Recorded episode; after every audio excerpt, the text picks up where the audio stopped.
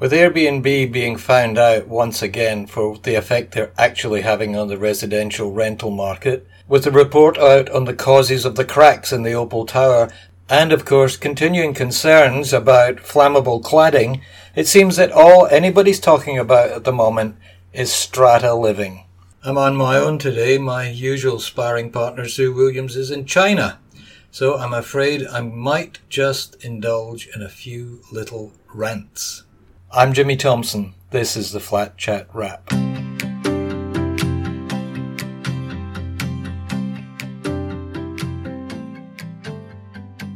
I try, I really do, not to get obsessed about Airbnb, but it's so hard.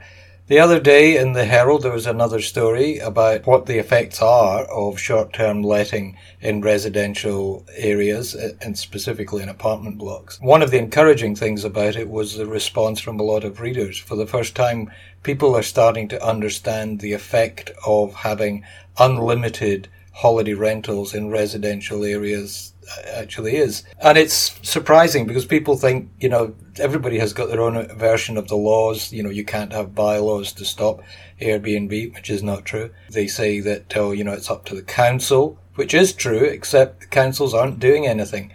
They might pursue one illegal rental every month, if that, but basically they're all saying, oh, well, look, the law's changing soon, so we're not going to do anything about it. I don't buy that. I think they have a, a, duty, they have an obligation to look after everybody, not just the investors who are making money off Airbnb rentals. The thing is that you look at the local council laws and many of them define residential as nothing less than three months. And then you say, well, look, here's, here's a property that's renting for one day or two days or a weekend or a week. And they go, yeah, but it's still residential how can that be? I mean, it just doesn't make sense to me at all. So now what we're now finding is that people are starting to realize that this has an impact on their lives. People are literally being driven out of popular areas like the eastern suburbs of Sydney, the areas around the harbour, King's Cross, these buildings that are going up that are almost immediately bought by people investing in Airbnb because that's that's where they make their money. But just being able to make money is not a reason for doing something and never has been. That's why we have planning laws. The planning laws have, for years, have restricted what you can do with a residential dwelling to stop them turning into businesses. And then this American company comes along on the internet and says to people, don't bother with those laws. Those laws don't count. They're not real laws. Just do what you want. It's your property. Go ahead. You know, you, you've got your right to do what you want with your property. And by the way, we will take our 5% or whatever it is that you make from it and turn ourselves into a $30 billion company that pays absolutely minimal tax in the countries where it has the most devastating effects.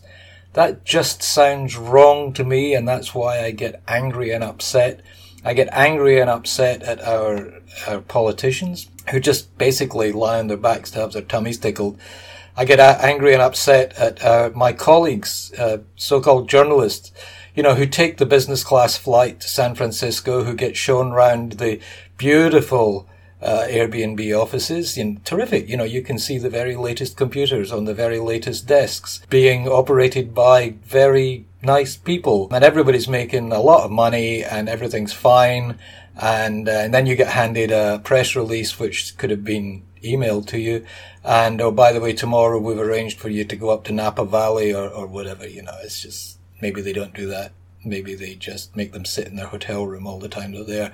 I suspect that's not the case. See, and then the journalist comes back and writes a story about how fabulous Airbnb is and how everybody should get into it. And, uh, you know, I liked the idea of Airbnb. I liked the idea that you had a spare room in your, in your apartment. And this was the original Airbnb. You had a spare room in your apartment or your house.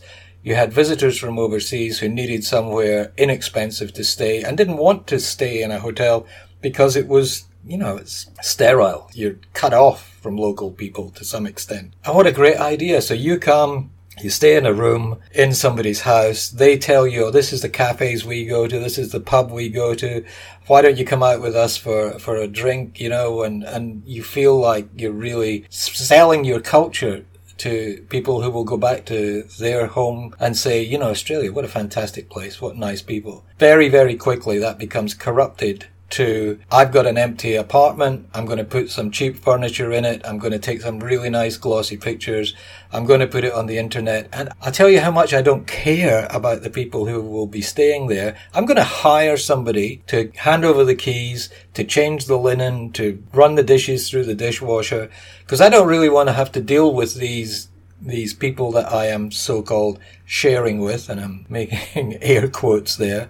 I don't want to have to deal with these people. I'm not a, a, tourist person. I'm just a greedy landlord who wants to make money. Now, as soon as you put that argument up, people say, well, what about people who go away on holiday or go away on business for three months?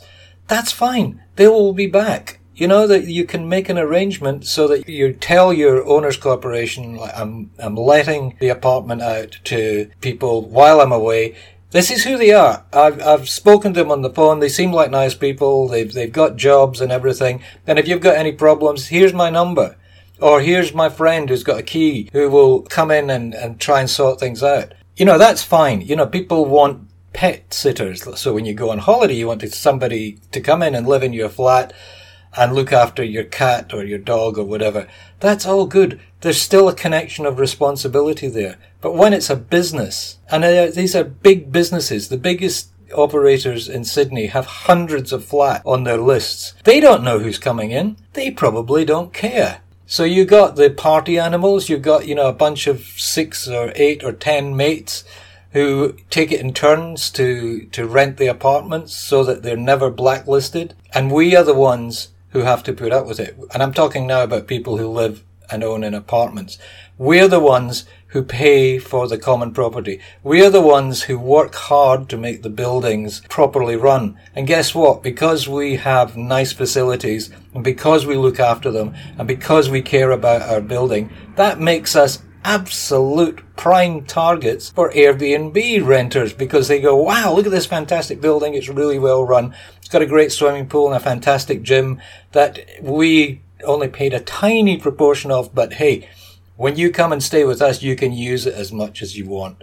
It's just not right somebody asked me, you know, what's the problem? You know, it's just people coming in and sharing. It's it's all sharing. You know, well, look, it's like just say one Friday a month, you and your mates got together, you put money into a kitty, you went to a restaurant, you had some pizzas and some some red wine, and that's all fine. And and then one month, one of your group comes along with a couple of people, and they share your pizza and red wine, and then you notice that the the people that they brought along have given them a, a, some money to pay for it. And you think, well, that, that's kind of now they're getting paid for bringing people in to share what we all own and what all we've all bought together.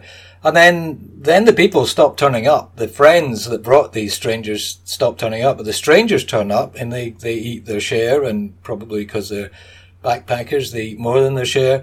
And then everybody in that group starts thinking, well, we don't want to actually do this anymore. The trouble with living in an apartment is you don't get to make that decision that you don't want to do it anymore, all you can do is say, take your Airbnb listing and find a building where people don't care about the way they live and your guests will be very happy there.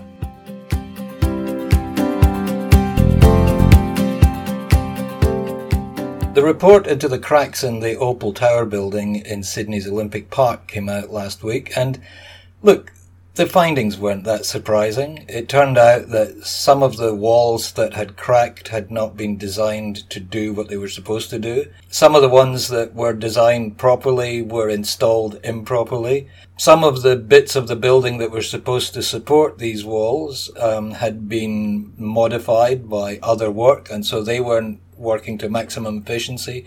And then when all of that started to fall apart. Areas of the building that were never designed to take the loads that suddenly were shifted to them started to fail as well. It's no big surprise that you've got a whole chain of people, all of whom made one small mistake and the effects are pretty devastating. My column in this weekend's Australian Financial Review takes a slightly different angle.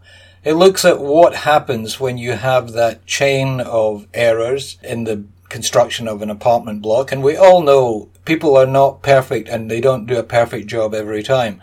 And if you have a chain of, of flaws, then, you know, bad things can happen or, or just there's some defects that need to be fixed. The problem arises well, who do you blame? Who, who takes responsibility? And although from the point of view of the purchaser of the apartment, you say, well, you're all to blame, so sort it out amongst yourselves. What happens in the real world is that everybody starts finger pointing and saying, my wall that I put in would never have failed if the guy who designed that other wall had designed it properly, which may well be true, but then if that other wall had been built with greater tolerances, then it wouldn't have failed. It's just a mess. It's a mess that ordinary people are not equipped to deal with. So what we end up doing is while all the people who are responsible are trying to get out of their responsibilities, lawyers are brought in at great expense to try and work out who's going to fix it, who's going to pay for it, and ultimately who's going to pay for the lawyers. Now, this week I hear the Labor Party has decided that they're going to pay for lawyers to pursue banks who have cheated people out of their money. What a great idea. What a fantastic idea. How about while you're hiring all these lawyers, you get a few who are going to pursue developers for cheating people out of what they paid for. I mean, this is something people forget. If it weren't for the people who are buying apartments, there would be no building development going on. We are the ones who lock ourselves into mortgages for 20 years or 25 years to pay for something which is the biggest purchase that we will ever make in our lives and when it all falls apart and everybody starts the finger pointing and blaming each other and dodgy companies disappear only to reappear overnight like a kind of whack-a-mole game, we are the ones who are picking up the tab for this. So hey, politicians, if you're going to start paying for lawyers to help people get their money back from the banks, which I think is a great idea, how about you pay for lawyers who will actually help people who have been dudded by developers and builders so that we can get a fair shake. And then maybe those developers and those builders will think twice before they just think, well, we'll cut a few corners here because the idiots who buy the apartments can pay for it in the end.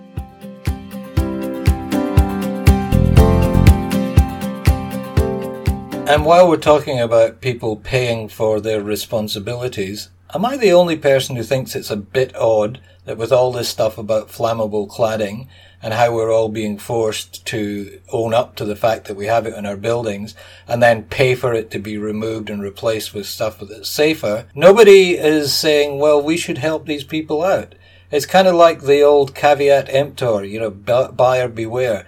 But how could we possibly know that the developers and the builders were going to go out and look for the cheapest covering they could find, which would turn out to be just basically like solid petrol on the side of your building? But then you might well ask, why should the taxpayers pay to replace the cladding on buildings?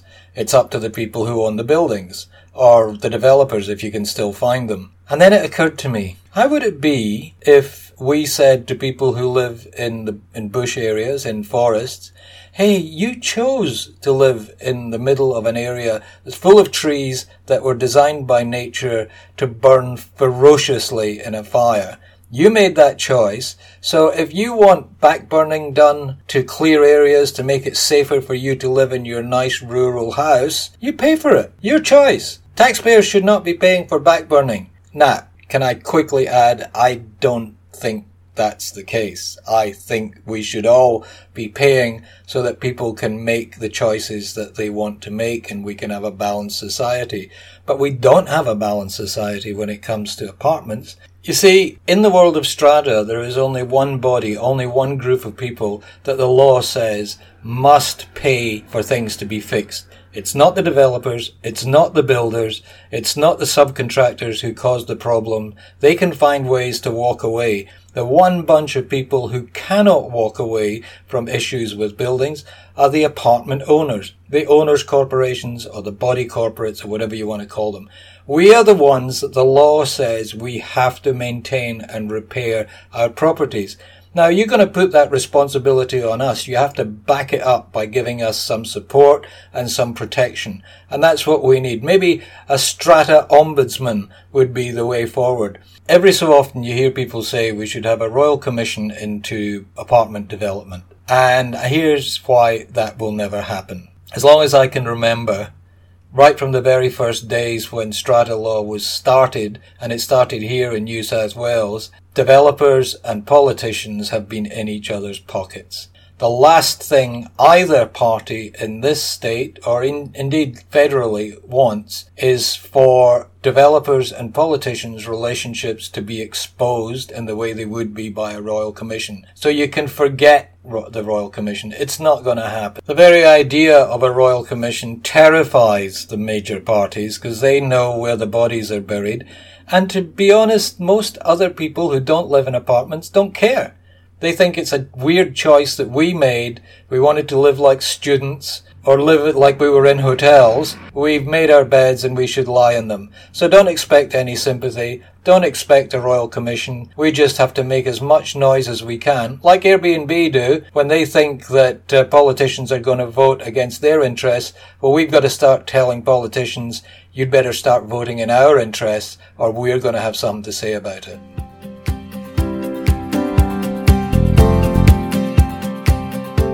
Well, that's Flat Chat for another week. Uh, maybe I shouldn't be left on my own again. If you enjoy listening to the Flat Chat podcast, please subscribe through whatever service you listen to it on. And in the meantime, if you want to learn more about what's going on in the world of apartments, go to flat-chat.com.au.